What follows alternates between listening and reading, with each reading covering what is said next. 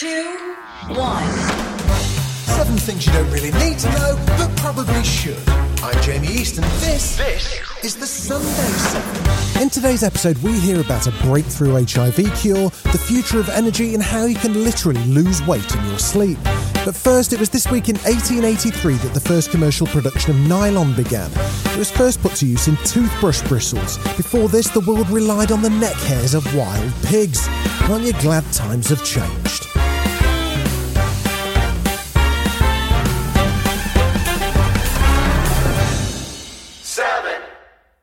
Patient in the United States has become the first woman to be cured of HIV, as well as the third person ever to be cured of the virus. The cured woman of mixed race who also had leukemia received a stem cell transplant from a donor. This stem cell treatment used a new method involving umbilical cord blood from a partially matched donor instead of a similar race and ethnicity. Researchers on Tuesday announced that this new approach holds the potential for curing more people of racially diverse backgrounds. Here's Dr. Marshall Glesby, an infectious disease specialist who was part of the research team. Well, we're very excited to share uh, our patient's story. It's particularly notable because she's uh, the first woman who's uh, achieved a long term remission of HIV, and it's particularly important because worldwide women uh, constitute over half of people living with HIV. The patient had both HIV and leukemia, cancer that starts in the bone marrow. For this, she received a stem cell transplant. However, the donor was naturally resistant to the virus that causes AIDS. Since then, her HIV has been in remission for over a year without the need for antiretroviral therapy. Sharon Lewin, in the head of the International AIDS Society, says the results from this patient are encouraging. Well, this first of all tells us or confirms that a cure is indeed possible and scientists need to keep working to find a cure. So at the moment, we have great treatments for people with HIV. They live long and healthy lives if they take antiviral therapy, but you need to take antiviral therapy for life. And as soon as you stop that treatment, virus rapidly comes back. Whilst a cure seems just over the horizon, Sharon is still remaining cautious. We always are a bit cautious in this setting because this kind of intervention, a bone marrow transplant, would not be appropriate for people living with HIV.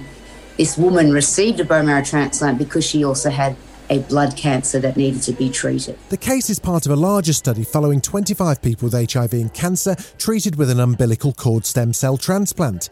Whilst there are still limitations to those who can receive the treatment, doctors are one step closer to finding HIV's elusive cure.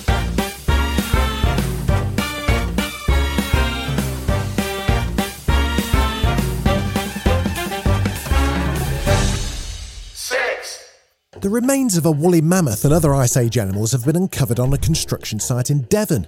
The bones, including those of a woolly rhinoceros, wolf, and hyena, are thought to date to the last Ice Age, about 30 to 60,000 years ago. Rob Bourn is an archaeologist and co founder of Orion Heritage, and he was certainly happy about the find. There are once, once in a lifetime discovery. These sorts of things are not found very often. Experts believe these extinct animals tragically fell into a pit, and they hope the discoveries can give more insight into early Britain. The Ice Age bones are now undergoing academic analysis and conservation, but it's hoped that Plymouth's newest museum, the Box Museum, will provide a home to the remains. Fiona Pitt is curator at the museum. These pieces are amazing and incredible because there's so many almost complete um, animals represented. This is definitely a nationally um, significant collection um, and has international significance at some levels as well. Still to come on the Sunday 7, the future of batteries and why a group of scientists are looking at clouds to help solve the climate crisis.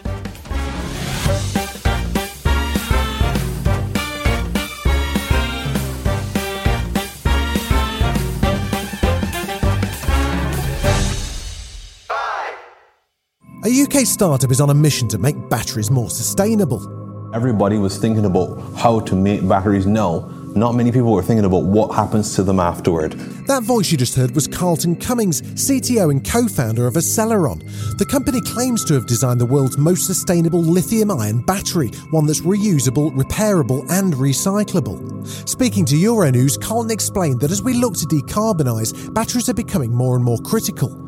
While regenerative energy systems offer hope, the sun doesn't always shine when we need electricity and the wind doesn't always blow, which means we need some method of storing the power. Fundamentally, the way batteries are conventionally made for automobiles to consumer electronics is that many of the components inside the battery are either welded or glued together. This creates a massive challenge if the product or when the product needs to be repaired, and it also becomes a challenge when it needs to be recycled because everything was put together in a permanent assembly method. So, Carlton and his co founder wanted to think differently about how batteries are made in the first place. Thinking about the whole life cycle of the product, at some point it does need to be disposed. We made the product using a compression technology that we've patented and created ourselves that allows you to easily assemble and disassemble the product, which enables easy repair, easy reuse, upgrade, and recycling. This means they can keep a battery in service for much longer, reducing the waste that's generated. With battery technology continually improving over the years, why would people want to be stuck with today's technology in 10, 15 years' time? So, by making a battery that's designed to enable upgrade, we have unlocked the potential for energy storage to improve as well. Looking forward into energy storage years ahead, I think what I'm really hoping for the most is that people come to realize the, the full potential of energy storage. Uh, a battery is an enabling technology. It allows you to store stuff. It's an energy bucket.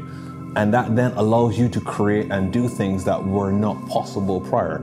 So I'm really excited to see batteries enable industries that they really don't touch on significantly right now. Prosthetics, you know, large scale energy, you know, energy on a much smaller scale, more consumer devices powered by clean energy, enabled by better batteries. Those are all possibilities I'm very excited about.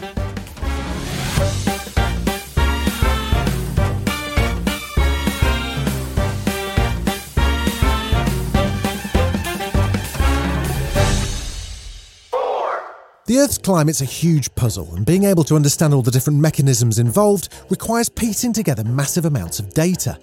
Developing reliable climate models requires us to understand the exact roles that clouds play, and this is currently missing. To fill this gap, an international team of scientists recently carried out air measurements on an unprecedented scale. This campaign is called Callisto, and it takes place at a mountain called Chelmos in southern Greece, in the Peloponnese. It's located at an altitude of almost 2,500 meters, and its goal is to understand how particles that come from all over Europe and Africa and the Mediterranean affect clouds that are formed on the mountain. That's the voice of Athanasios Nenes, an atmospheric researcher from Switzerland's EPFL. If we stay there long enough, we can actually sample almost any type of particle that exists all over the world and see how they affect clouds. What do we mean by particles? These are tiny, tiny little pieces of matter that are much smaller than we can see, smaller than the thickness of your hair. Now, even though they're very small, they have huge impacts because every cloud droplet and ice crystal that we find in clouds forms upon these particles. Now, without particles, actually, we wouldn't almost have any clouds in the atmosphere. So they're really important. Now, what we care about is how different types of particles actually affect cloud properties. Particles of sand from the Sahara Desert, for example, will have a very different effect on clouds from those produced by forest fires, and that's what the team wanted to study with this measurement campaign. Clouds are a critical component of the climate system. They are responsible for transporting water from the equator to the poles. They're responsible for precipitation, so water supply, the hydrological cycle. Clouds are also really important for regulating how much energy comes from the sun into the actual Earth much of the sunlight gets reflected back to space and does not warm climate. Understanding what controls cloud properties, how much of them we have around, how frequently they rain, is really critical. And that's what climate models need to include to have good predictions of climate and climate change. Still to come on the Sunday 7, how you can lose weight in your sleep and the new discovery that could rewrite human history. Right after this. Join us today during the Jeep Celebration event. Right now, get 20% below MSRP for an average of 15178 under MSRP on the purchase of a 2023 Jeep Grand Cherokee Overland 4xE or Summit 4xE. Not compatible with lease offers or with any other consumer incentive offers. 15,178 average based on 20% below average MSRP from all 2023 Grand Cherokee Overland 4xE and Summit 4xE models in dealer stock. Residency restrictions apply. Take retail delivery from dealer stock by 4 1. Jeep is a registered trademark. You're listening to the Sunday 7. Follow us for your weekday news espresso, or even try our Ireland edition. It's in all the usual places.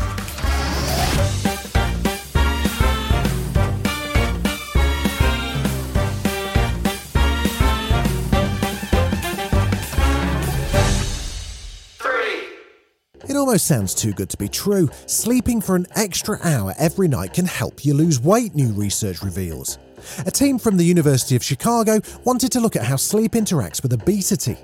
Led by Dr. Esra Tasali, the team saw that overweight adults who regularly slept fewer than six and a half hours a night were able to add an extra 1.2 hours per night after undergoing counselling to improve their sleeping habits. Without any diet tips or alterations to exercise habits, these participants were able to shave an impressive 270 calories off their daily diet. I think it's important to remember that it's not just about spending fewer calories because you spend more time in bed. But when you wake up rested, your body systems are better regulated, your appetite hormones are better regulated, your brain tells you to eat less, and you feel less hungry and then consume less calories. It translates into a weight loss of 12 kilograms over three years. And if you're scratching your head wondering where you can get this extra hour of shut eye, what we observed is that extending sleep may not be as hard as people think. Small changes in sleep behaviors around bedtime or in the morning can make a big difference in the amount of extra sleep you can add to your daily routine. In our study, we considered people's work schedules, social obligations, bed partners, children, pets. And what we saw was most effective intervention in our sleep hygiene program was limiting the use of electronic devices before bedtime. But other um, interventions you could do is uh, controlling the light better in your bedroom, reducing the light, uh, reducing stimulating activities. And one of the things that our participants were surprised about that reading a hardcover book, which most of us uh, are forgetting these days in this digital era, is something that is really effective in helping you um, uh, get uh, getting extra sleep each night.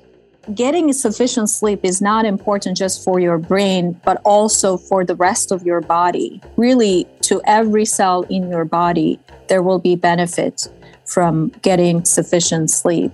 And we need new tools as society to tackle the obesity epidemic. And I think our study speaks to that. If you look at it, actual weight loss is centered around patients' behavior and with this study, we're giving uh, people a new tool to feel less hungry and eat fewer calories if they're in a weight loss program. So, in a way, getting sufficient sleep could be a game changer in terms of tackling the obesity epidemic, both in adults and children.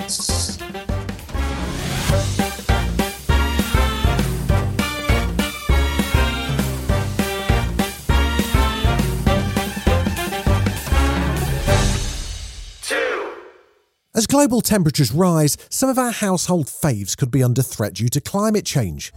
This comes as new research commissioned by Fairtrade reveals the next three decades will see a drastic decline in banana yields as well as cocoa.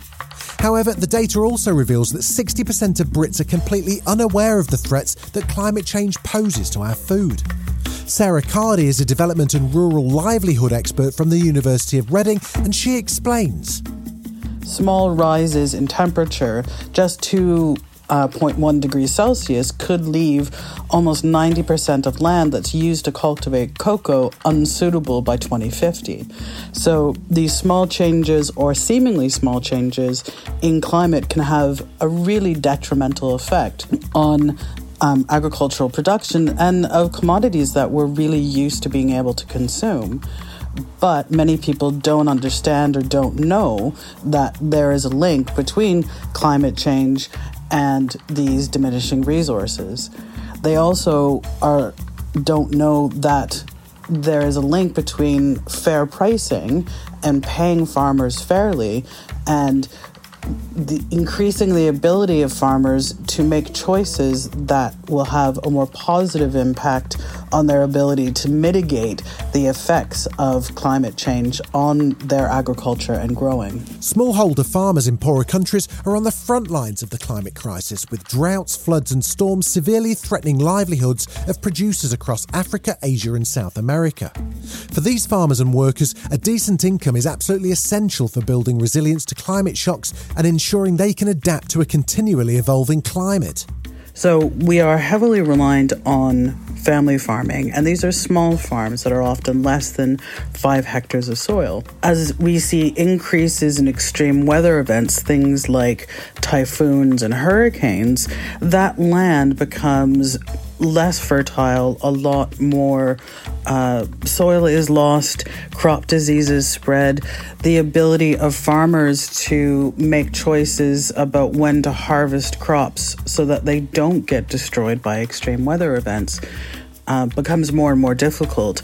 And if there are changes in farming practice and climate patterns that they're constantly adapting to, that makes it harder for them to be productive also the the decrease in soil fertility and the decrease in the actual productivity of the land has a negative effect on what they're able to produce, which then has an effect on their livelihoods. What we can do as individuals is to be much more conscious about how we consume and what we consume new research that was done by the Fair Trade Foundation suggests that most of the respondents, 84% of the respondents, do believe that more should be done to prevent harmful trade practices.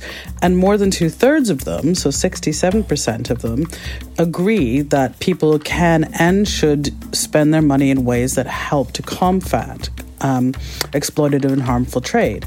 So what we can do as individuals is look at where is our food coming from?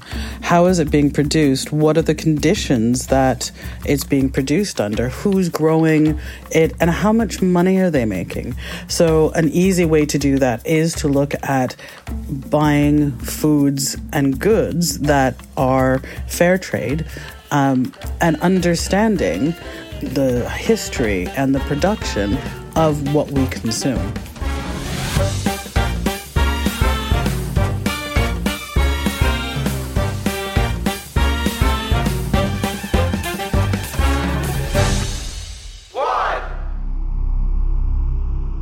It's a discovery that could rewrite history.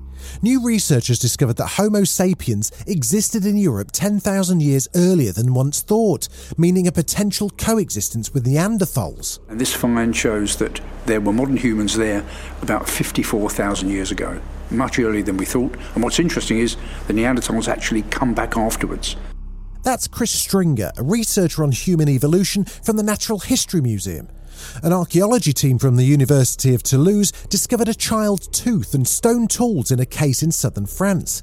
The tools were made with sharp points, a design thought to be for the arrows and darts used for hunting by early modern humans. The clearest evidence is the single baby tooth from a modern human child aged between 2 and 6 that was found in a layer of clay and sand sediments on the floor of the cave. This find is, is probably the first of many that we're going to get a lot more information about this interaction time of the last Neanderthals and the first modern humans, and it will come from more fossil discoveries and also, particularly important, getting DNA evidence from some of these uh, rather fragmentary fossils. The discovery of the Homo sapiens stay 54,000 years ago means the arrival of modern humans in Europe is more complex than once thought. This has been the Sunday 7. Wherever you're listening, do us a favour and hit the follow button. We'll be back tomorrow at 7am with the regular Smart 7. Have a great rest of your weekend. Written, produced, and published by Daft Doris.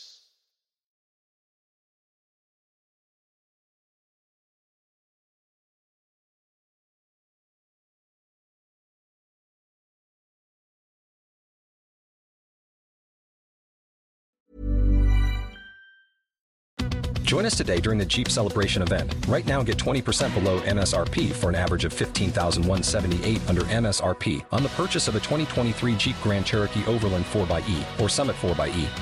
Not compatible with lease offers or with any other consumer incentive offers. 15,178 average based on 20% below average MSRP from all 2023 Grand Cherokee Overland 4xE and Summit 4xE models in dealer stock. Residency restrictions apply. Take retail delivery from dealer stock by 4 1. Jeep is a registered trademark.